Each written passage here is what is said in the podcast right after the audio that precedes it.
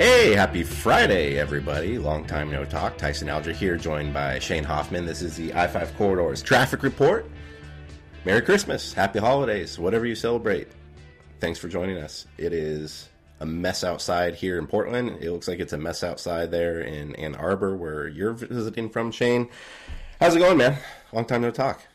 Yeah, it's been a while. I've been hopping around. I'm finally back home for the holidays. It's uh, two degrees, got a few inches of snow outside. Roads are slick. So a good day to sit inside by the uh, wood burning stove, do some writing, and talk uh, football. So it's it's like 17 degrees here in Portland right now. We got a fair amount of like freezing rain, sleet last night. That might be uh, worse. That really might be worse. Well, okay, so so that's what I was going to ask you is like I, I texted you the picture of my like my window this morning, which has mm-hmm. like an inch of ice on it, and I think I would rather just have like a clean two degrees than like an all over the place like 17 to 30. I would agree with you. There was a day in Eugene a few weeks back where it was freezing rain, and I was driving back from one of the Oregon basketball games and almost slid into a car and like I drive I drive in snow all the time. I drove to Bend like that next weekend in snow, but the ice is the scariest thing.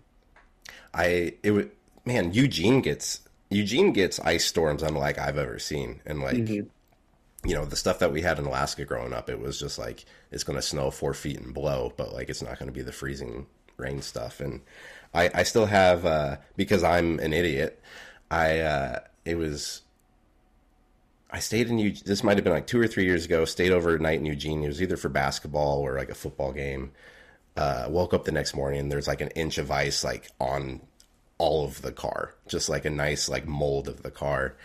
And I didn't I didn't have my ice scraper. I just had my hockey sticks, which always like sit in my car. And so it's just oh, like, oh, this is like this is perfect. I'm going to de-ice it with my with my stick. And then fast forward like six months later, you know, it's the middle of the summer. I'm like looking at the like the hood of my car. It's like, what the hell are all these scratches from? And oh, it's it's it's a hundred percent the hockey stick. So uh, luck, luckily we have a, a, a white car. You know, it doesn't sh- doesn't uh, doesn't show up too much, and my car's never clean enough to really notice, anyways. But uh, be forewarned.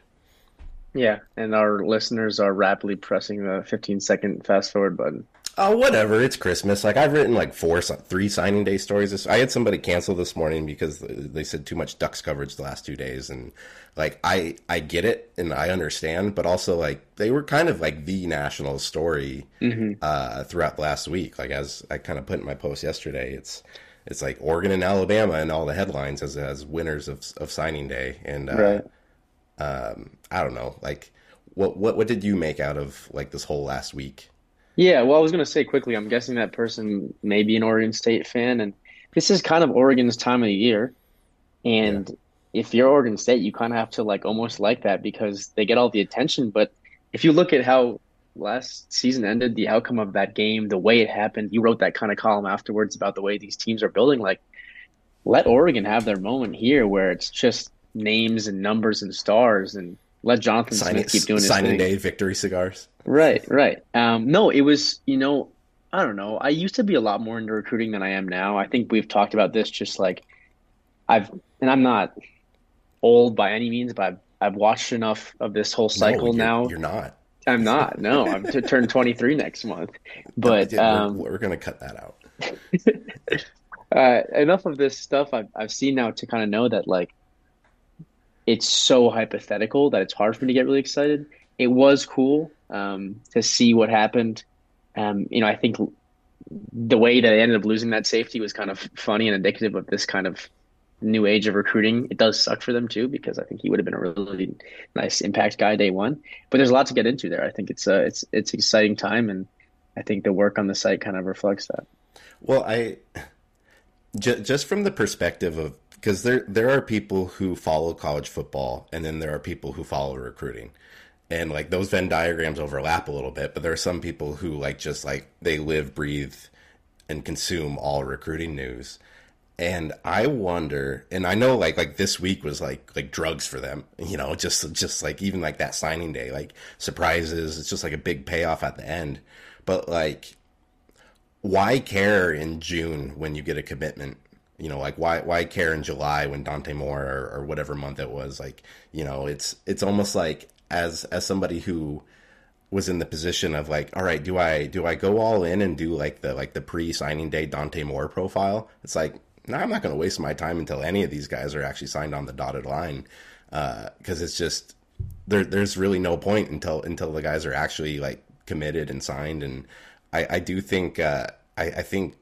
you might end up seeing the move to just like there not being a signing period of just like just sign when you sign just because like this yeah. I, I i don't think this is sustainable. Like just the no. amount of like i know i know lanning played it off like kind of cool this week but like the amount of work that has to go in to doing all that and then like imagine if they were actually playing in a relevant bowl game too and had to actually be planning for something like that. Like good luck. Yeah that's one thing i always think about when i see all these recruits and prospects and they post these huge video photo shoot compilations from their time at oregon and then three different guys in the span of a day are like, "Oh, thanks, Dan and Coach, you know, Lupoi for stopping by my house in uh, Arkansas today." It's like these guys' schedules must be absurd. Um, and it was, it was funny. You kind of wrote about you expected, you know, Dan to show up kind of looking disheveled and everything, and he had the combed over look. And I don't know, I didn't, I didn't go through and really um, scrupulously listen to that press conference. But the one thing that really jumped out is what he said about the fact that as much as they've lost a ton of players, nobody that they brought into the program left. And I thought that was a great point. I think that's something that they, you know, should harp on because it's a it's a kind of a, a pat on the back for what they've done. And I think um, given how down some people were on the program leaving the season, you look around at who they've added to the transfer portal, transfer portal, excuse me, now, um, and then what they did on signing day, and it's kind of like as much as you could ask for, really. So jumping over to Oregon State, who I think was like fifty something in national rankings, but that's that's not really an indicator of of. I mean, that's not generally something Oregon State cares about. They're, they're kind of going for fit pieces, and they obviously are all pretty active on the transfer market. But they are able to pick up a four star quarterback in Aidan Chiles. He's from Southern California. Uh, pretty big arm. He's got legs too. He ran for like 900, 935 yards last year um, listening to Smith talk on signing day, like like he, he likes what he's getting there. Like it, it's somebody that he, that he said is one he's getting to campus in January, which I think is huge, which means you're going to have like an off season and spring football and all those things to compete. Um, I I wouldn't put it out of the realm of possibility that he's he's the starter at some point next season for for Oregon State, and I think you know if you're talking about goals of the off season, that's probably the biggest one for Oregon State, and it doesn't limit them either if, if they want to jump into the, the transfer market still, and you know maybe maybe a DJU wants to come and play somewhere near near, near his brother, right? Yeah, yeah. Before we hopped on, I said Oregon State made a lot of sense for him, especially now that UCLA doesn't really look like a, a viable option anymore, given what they did through the portal and with Dante Moore. Um, Oregon State's really interesting because you're right; it's not a lot of flash in their class, but quarterback was a position of need and they get a guy who has the skills on paper and the level of talent that none of the other guys really possess. I think some people came away from that bowl game saying, "Hey, you know, yeah, sure, Florida's falling apart, but they trounced Florida, and it was in a way that I wasn't surprised by because Oregon State's like the way they're built is to dismantle those teams that have internal chaos or look flashy but aren't really built along the you know the fringes really well. Um, but some people I think probably left thinking, eh, Gulbranson. I saw it written. I saw it written that Gulbranson, maybe that's the guy, but maybe Aidan Chiles is the guy that's been, you know, kind of overlooked. I, it hasn't been a long I, time since he's been in the fold, but like you're right, he could be a guy. So that was I, I know like Bill Oram wrote like the the potentially Gulbranson could be the future for that team. And like it wasn't the only one, but yes, I, that was one for sure. Um, but like, and like, yeah, like it, it led to winning football. Like Oregon State won 10 games this year. And, you know, I know Florida brought like half their team to that bowl game, but like, that's still like thumping Florida. Like, I'm sure the casual fans and like on that side of the country who weren't really paying attention were just like, oh my God, like Oregon State did this to us. Like, that's like, that's, that's a very good stepping stone for Oregon State to not be the reverse team in that situation. But I also think like Gulbranson was like the right quarterback for that team, for that version of Oregon State. Mm-hmm. Like I and I don't think that's the version of Oregon State that is maybe Jonathan Smith's like best blueprint because like this is he's a pretty good offensive mind. Like he's a quarterback. Like he's he's not somebody that wants to like like run a Mario Cristobal style offense. You know, like I exactly. I, you're, you're you're joking yourself yeah. when you think he enjoyed having his quarterback throw for 76 yards every day. yeah. Like, and so. that's the other thing about this Aidan Chiles guy. And I haven't dove into tape, haven't talked to the kid one on one, but like, what did Gulbranson or Chance Nolan, for that matter, do this year that a true freshman couldn't. There's there's definitely that probably sounds like I don't know the sport and there's probably little things and learning the playbook and the calls and the reads. But I was never blown away by those guys. And if he can just not turn the ball over, you would think he's already a step up because his legs and a guy like Jonathan Smith probably smart enough with that ground attack to use a quarterback's legs. So it's exciting. It's a piece they need and it's going to be interesting. We didn't really touch on this in our kind of um, coverage of of of that game of the previously. Uh, well, you know, I'll just call it what it is: the Corridor Cup. Um, Thank you, thank yes, you. Yeah, I almost said you know formerly known as the Civil War, uh, but the Corridor Cup. And uh, we so we didn't really talk about kind of moving forward for Oregon State. We haven't had a ton of content from them on the site because again, they're kind of like a, a in season regular season program. You don't really care what happens out of season for them because it's all about the results in season and I'm really excited to see what happens next year. I don't want to get too ahead of it just because, you know, I know this is a signing day thing, but they lose a ton of the guys that helped build that structure, that understand why they're doing it the way they are, um, the the positives of building it in that way and with that tempo and pace, um, and, and, not trying to get ahead of the horses on on on winning too early. So I'm curious. I think it's a huge year for Jonathan Smith coming off the co-coach of the year because there's not a lot of guys left in that locker room that had big roles that have been there with them. You know, they I forgot like some of the juniors they're losing to the draft too. I mean, they lose a ton of really good guys. Well, and, and that's such a big thing for them too. Is is and I, and I know they do they do patch things up through like the JUCO market or or the transfer portal, but like continuity is just like such a big thing with not only for them like on their roster, but then with the staff as well too. So it's uh I'm not, I'm not going to put the, it past them to improve again, though. Like I, I legitimately thought they were going to take a step back this year because I don't think I didn't think they upgraded their roster. I thought everyone else in the Pac-12 got better around them, mm-hmm. and then they go out and win ten games for the first time in more than a decade. So I, I, I think uh, I think Smith and that staff are proving that they're one of the better ones in the Pac-12. It's just it's just a matter of, of just still closing that talent gap because yeah. uh, um, I know. Uh, I know there's a lot of it's easy, and I pointed this out in my column yesterday of Oregon had far better classes than Washington and Oregon State the last four or five years, and lost to both of them this year. But you know the percentages are going to even out if you're the school that's constantly bringing out bringing in five star guys. Like the degree of difficulty Oregon State has in beating these teams is so much higher than everybody else just because of of what they're able to do on weeks like this. And so I, I think it, will be a, definitely another challenge for them to to take another leap forward next year. Even though I, I really like the, the, the momentum that they're they're building, and I, I do think that they can still make some moves in the, the transfer portal. Yeah, and, and to, to to finish up on them, I mean, for all the reasons we both just listed, I think like you may be thought entering this year, I think a lot of people will probably pick them to take a little step back. I wouldn't be surprised at least. I mean, there's a lot of stuff that still has to shake out, right? Um, but excuse those sirens in the back. But um, there's so much that has to shake out that you know.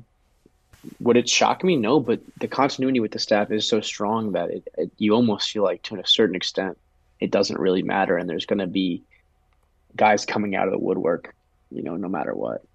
Hey, I know I know you're working on a pro. Um, you talked with Yogi Roth last week from the Pac-12 Network, and are working on uh, a profile story for this week. Might come out later today. Might be tomorrow.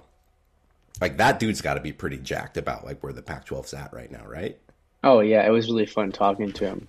My I think my favorite question I asked him, and this might make it kind of into the piece, but I was just like, you know, you're all over the West Coast, and he's a he's a quarterbacks guy because he was a QB coach at USC and he was with Kiffin and Sarkisian and Pete Carroll and he worked with Mark Sanchez and all those kind of quarterbacks that came through there and then he does his Elite Eleven stuff. But I was like, outside of the quarterbacks, like what were your guilty pleasures watching Pac-12 football this year? And he was like, man, I loved the Oregon State defense, that secondary, the way they built it. He said he loved Oregon State's offensive line and the athleticism, the way they move around the field, and Arizona's receivers and Washington's edge rushers, and all these cool things. And it's just cool for him because, and you were kind of telling me about this yesterday, like, you know, the fact that he's kind of the face of a conference and a network that was kind of an ailing one.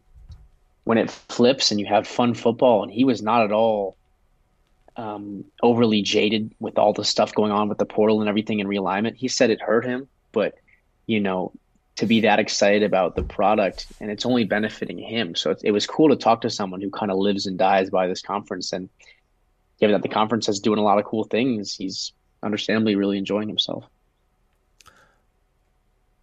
What was what was uh, what was your favorite thing you wrote this year, Shane? Well, while mm. while you while while you think about that, I'll I'll set the scene here a little bit because I I went to a Blazers game two weeks ago. It was Blazers versus Minnesota. It was the game where Dame hit 11 three pointers, and they didn't play him in the fourth quarter, which was agonizing. Like just just send him out there for like three more, like let him beat Klay. But it was just the Blazers won. Shaedon Sharpe had just like a couple of just awesome like like they're just a it was a very fun night, and I didn't even really care that they won, but the Blazers were really entertaining to watch. And it was coming home and being like, oh man, like that was that was just a good night of sports in the city. And then I was thinking about like the whole state and like Oregon football's really good, Oregon State football's really good.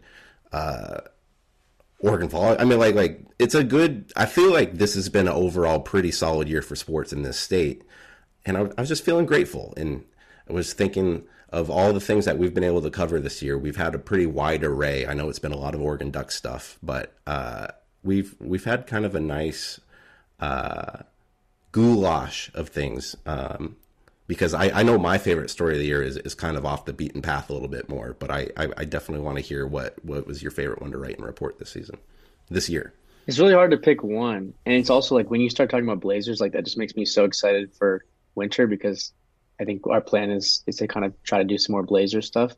Um, we're gonna but, dip, we're gonna dip we're gonna dip our toes into that water and see if it's warm. You know. Yeah, and you know, hopefully it, it it's it stays at least lukewarm. You know, it's it's cooled off since the start of the season, but we'll see. Um, I don't know. Like I do so much writing week to week right now that isn't even stuff on the site. But like the reason I love doing stuff for I five so much is the freedom that you give me, and then just the types of stories um, that I'm able to write for it. And so it's hard to pick one, like I said. Um, kind of more broadly, I'd say like everything I did for Oregon State this year, I loved. Going into the season, you know, you had this idea that, oh, we can do some Oregon State stuff on the side. And I was like, man, like I hope that doesn't mean that I never get to write Oregon Duck stuff because like they have so many interesting storylines. And then by halfway through the season, I was like, you know what? Like I'm so content doing all the Oregon State stuff. And you kind of dipped your toe in, but like I kind of became like the Oregon State I guess, person on the site. And like, I look back to that and like, I think some of my best stories were Oregon State stories. Yeah, I, I as a reporter, and this is probably why you need to quit this and go get a real job somewhere. Shane is like new is good, and, mm-hmm. and, and uh, you know I know you'd been around the Oregon program for probably three or four years, coming through the Emerald and being a student there, and like just just getting getting the same thing but for a per- different perspective of it or just like going through like the college football or like reporting experience and just seeing like a, a, a different way that people go about it I, I, think it's really good for your writing. And i think it made your duck stuff better this year too when you came back and did it because um, oregon is such a machine that i think it's when you're around it all the time it's it's kind of it's easy to get worn out by it mm-hmm, I, I, don't mm-hmm. think I'm really speaking out of turn there, but it's just when it's when it's when you're in the bubble all the time, it, it can get exhausting, and that's you know I, have I've created a whole website around basically Oregon sports. So obviously, I'm not like disparaging something that that has very uh, been great to me. But it's just nice to get like a change up every once in a while, and then you come back to what you've been doing, and I feel like you see everything with fresh eyes. Yeah, no, absolutely. Um, and yeah, like there's good things about that bubble. Like I know a lot of people on the beat now, and I kind of like shooting this shit and just hanging out and, and stuff like that. That's that's definitely something I look forward to. Um, and it's it's not necessarily like that for me on the Oregon State beat when I've been around, but they're very receptive to the type of work we do for the most part. It seems like, especially the basketball teams, and so I'm excited to keep doing that moving forward. I think to answer your question, I think the the stories that I had the most fun writing this season, at least. Um, this is going to sound counterintuitive to what we just talked about, but like the Bennett Williams one, I had a lot of fun reporting that just because he's such a fun guy to talk to, and his mom was a great interview, and everybody else. Um, that Will Richardson one was fun for me as well, um, because I, I liked uh, I liked your PK Diaries one where you ditched. Uh yeah, ditched yeah. the game at the Moda to get up to the Chiles Center for the the very end of Oregon State. Yeah. Or sorry, yeah. was it Oregon State? You no, who was playing that game? Oregon State, Iowa. Oregon State, Iowa. Yeah. Yeah. Uh, I, I just like that because, um, this this is going to be a be a, a public grading of your work here, Shane. But like when you just write quickly and off the cuff, and like it's it's something that you're just like this is like I'm so entertained by this and I just have the urge to write, like I think you're at your best. Like like I, I think we all kind of go through like when we have like a big feature, it's like it almost feels like overwhelming at times when you're like storyboarding and putting the thing mm-hmm. together. Mm-hmm. Like mm-hmm. like I, I liked that one because it was just you're just like screw it I'm gonna go I'm gonna go do this I'm gonna go write this thing and that's that's one of the things that I love the most in this business is just being like hey here's an idea let's see how quickly I can turn this around and, and turn it into uh, turn it into something that people might want to read.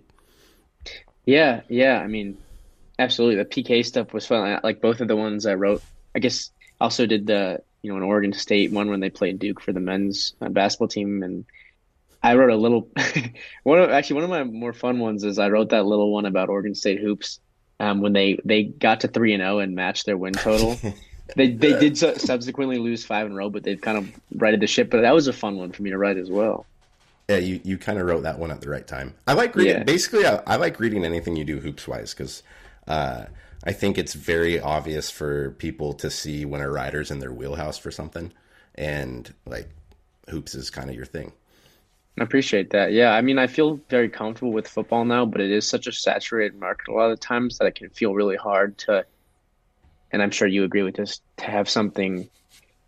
Well, two things: to have something that's unique or if it's not unique to be written in an interesting way where it feels unique and then to feel like you're not missing anything. Like there's so many times where i feel like i'd finish up a piece um, you know later on a saturday night that was a football game or story or maybe even sunday morning and then i'd go and read some other stuff that was put out. I'm like ah wish i'd mentioned that or this or that. And that's that's always going to happen but you know it can be kind of um, can be kind of tough. Yeah. I, I i do i do kind of miss in like the old days and for me like the old days lasted like two years before everything went like completely digital but it was like you file your story and like that's it like there's no like yeah like even now like there's you and I have both done this where like you post a story and it's like ah I wanted to add one more quote here I wanted mm-hmm. to tinker with this phrase in here or um, if you're me catch a typo here you know like, like something like like it, it feels like these things like these stories kind of almost have like a 48 hour life cycle or so like once they go and that's like across the industry. Like if you look at like any story that goes on um, let's use like Oregon Live for an example like it starts out like as like the small like bulletin and then it gets added as it goes on. It's like iterations of them uh, I do kind of miss like the old days of like you just file it, it's done, it's on to the next day. It's almost like a baseball player. Like mm-hmm. it's just like, all right, another game the next day. But yeah, yeah, it's a good. I, I have a good balance with that right now, just because I have the corridor where I can kind of do stuff like that. And, you know, the stuff that I do for the Oregonian or the Portland Tribune or SB Live, like it is more kind of just go with the flow, and you're you might update a thing here and there, but it's it's mostly just get it out. So that's a nice balance, and you know, it's it's been fun to kind of strike uh strike that balance throughout this fall, and I think I've learned a lot about myself as a reporter and and writer. Um, and so there's been a lot of fun pieces. But I'm curious to hear a little about which ones you enjoyed the most. Uh, I really, really, really liked covering the NCAA tournament when it was in town. Like, I, mm-hmm. I don't think that necessarily.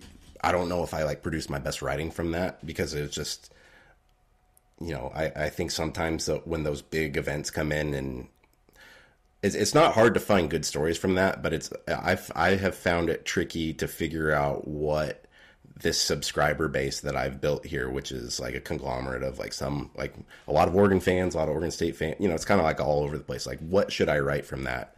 Um, and so like I, I did kind of like covering that at like just kind of like the challenge of like what can I try to like find interesting here.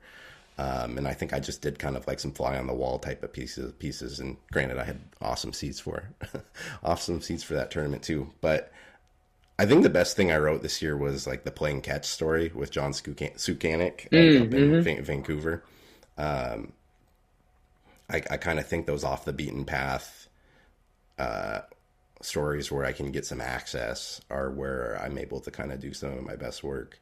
Mm-hmm. And that one, that one was just fun and it was I think it was relatively well received when it kind of went around, which always is, you know, that always helps.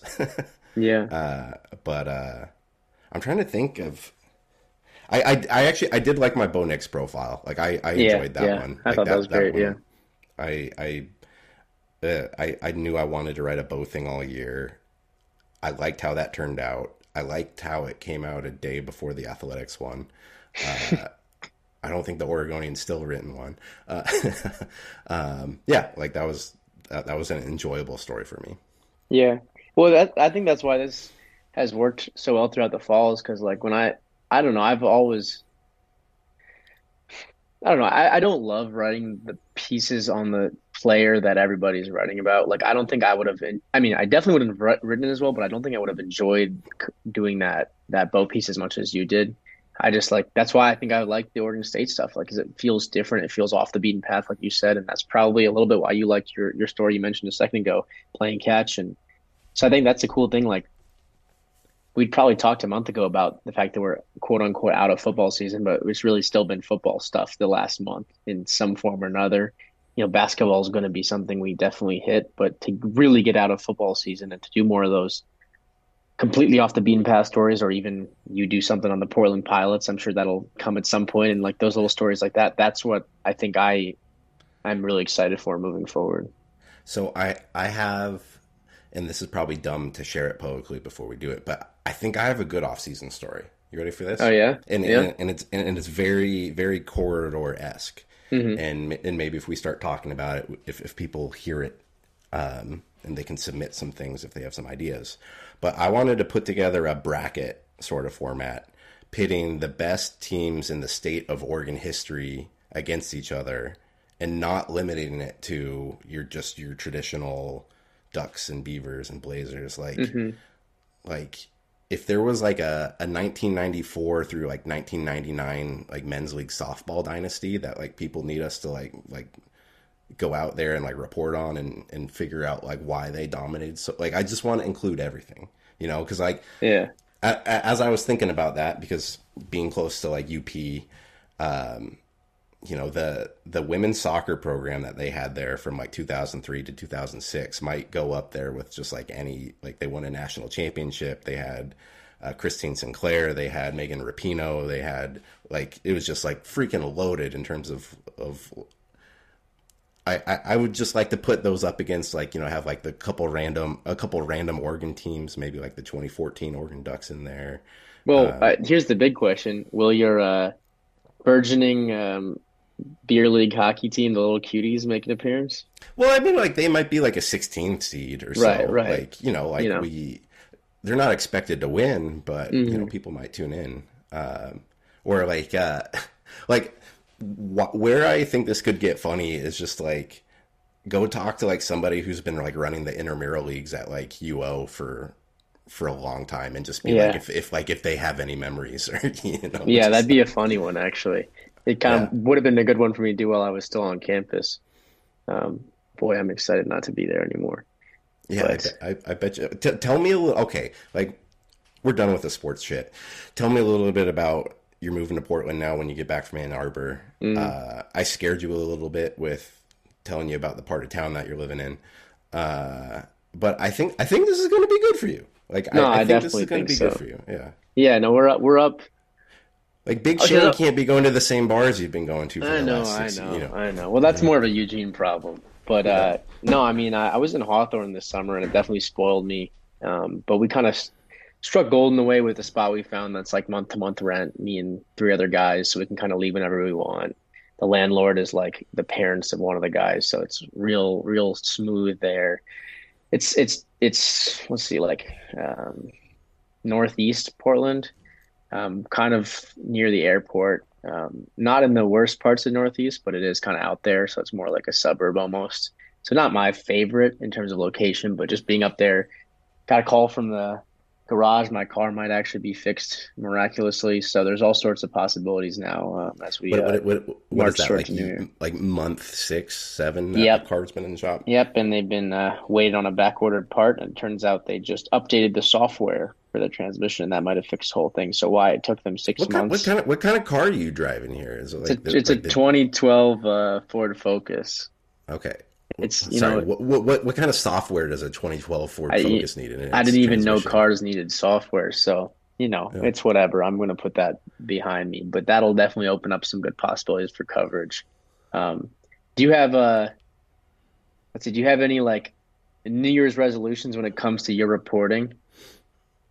Uh, actually, yeah, and it's it's something that uh that you've annoyed me with because uh, you're really good at calling like the sixth person, and I'm really good at relying on just my writing to like kind of bullshit my way through some stories.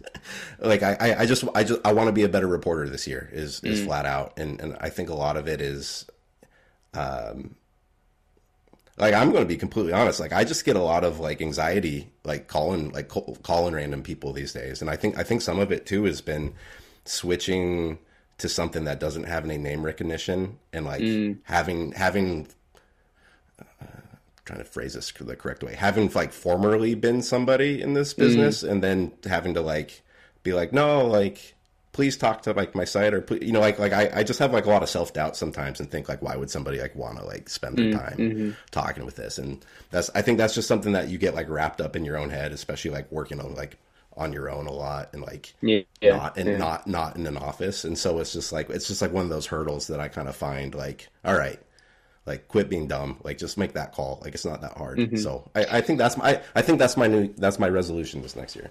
No i like that. And as someone who's made legitimately at least a hundred calls this fall between my prep stuff and college stuff and what else i mean it, it never really truly gets easier. You never really get over that hump. Do do do you, do you uh do you cold call or do you like send a text first? I'm a, I'm a big texter ahead of time because I kind of yeah. have no choice. Like the way, especially when I started classes, like I just couldn't with my schedule. Like I, if I didn't know when someone was calling, um, especially because I, for me when I do my interviews, like I have it on speakerphone, I have my otter um, up recording it. It's like a software for recording and transcribing. And like I, I like to just be in my room and just I have it going. I don't like to be in the car. I don't like to do anything else.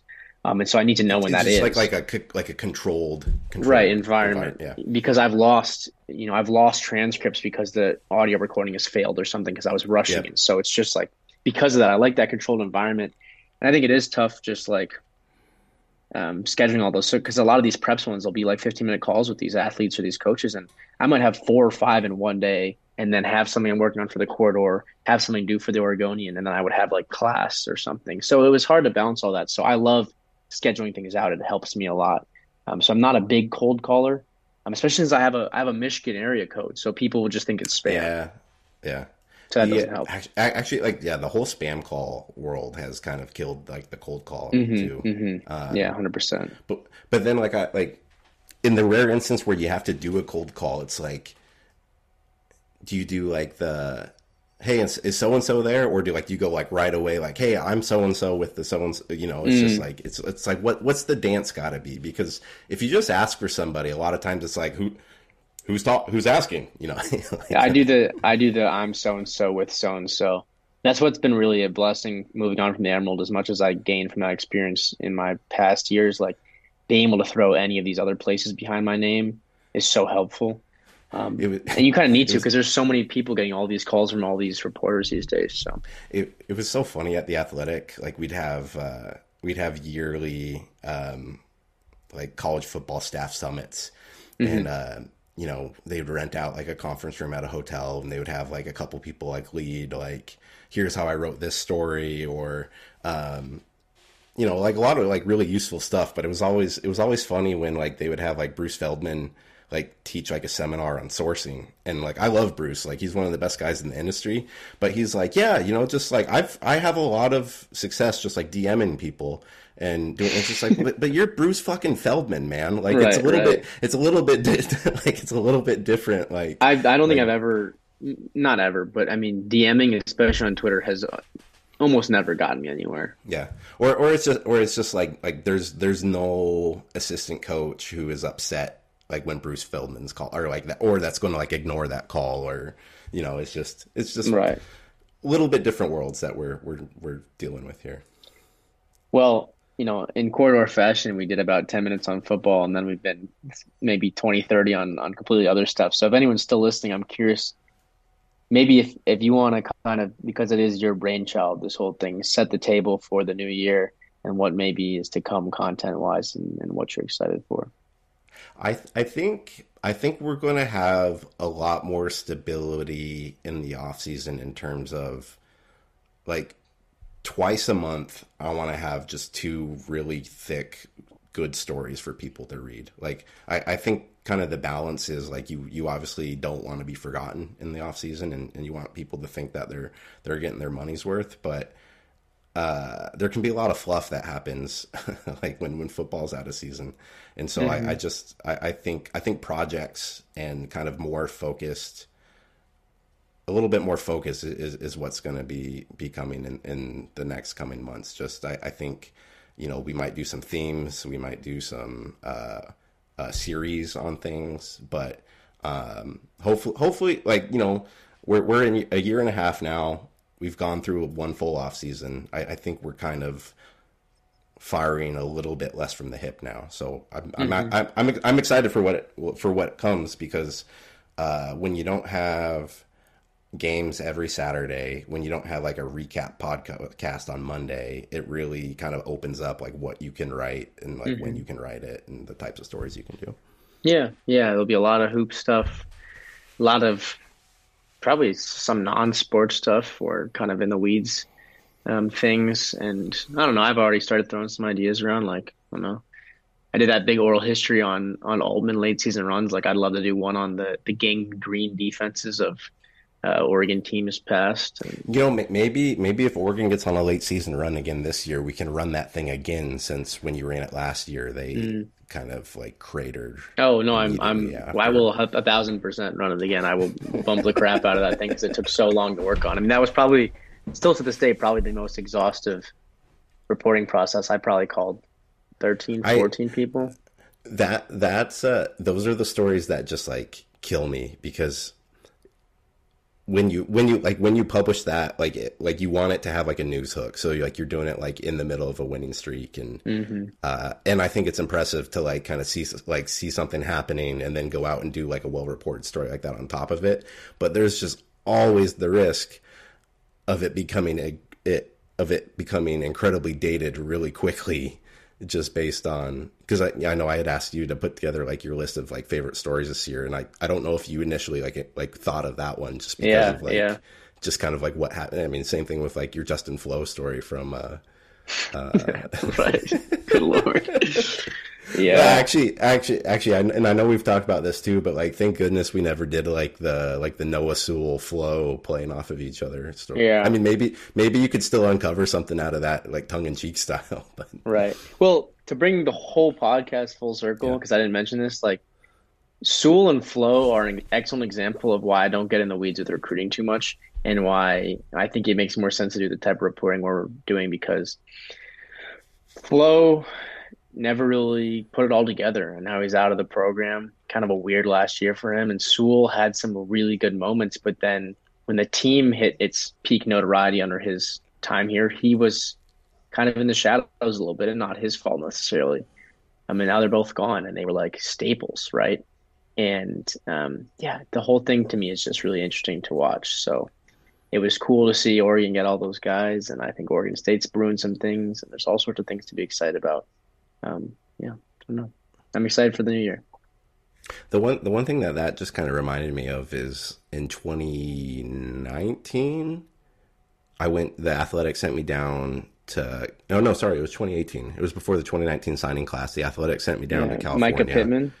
Yeah, and like they had me do like the big like Cali flock story because that was mm-hmm. when like Oregon went in and they got like Thibodeaux and Pittman and uh, so on that trip like I went and talked to P- Pittman who's no longer here. I went to Mater Dei and sat down with they brought out like Keon Ware Hudson, Mase Funa, and Sean Dollars and like Dollars was like the, the kind of like the flashy recruit out of them and now he's gone. Like Funa has been you know he's been a contributor but like he wasn't like the like when i was down there it was like a huge it was huge huge news because he was taking he was already committed to oregon but he was taking like a usc visit and it was like oh my god like what's this mean? And you know like funa's been fine but i don't think he's you know capital i don't think like his play has warranted you know the the myriad stories that came out like during that time. It's just you know all, all of these kids even even the best ones are essentially lottery tickets when it comes down to whether or not they're actually going to be what people project them to be. Kind of like this podcast you know like we we came in and said it was going to be one thing and if you're still here it might you went through a whole bunch of completely different things to get back to college football so. And yeah and just like recruiting you want to collect as many lottery tickets as you can. Exactly. So happy holidays from the i5 corridor. Uh, shane great work this year, man. Like it's it's it's been a treat. It's it's kept me motivated, kept me going. It's it's been a lot of fun, kind of watching you improve too. Uh, but don't don't get much better because like I I need like a couple more months of work out of you. So I'll be around in the summer at least. I can't promise anything past the summer. cool. Well, happy holidays, everybody. Thanks for listening, and we will be back after the new year.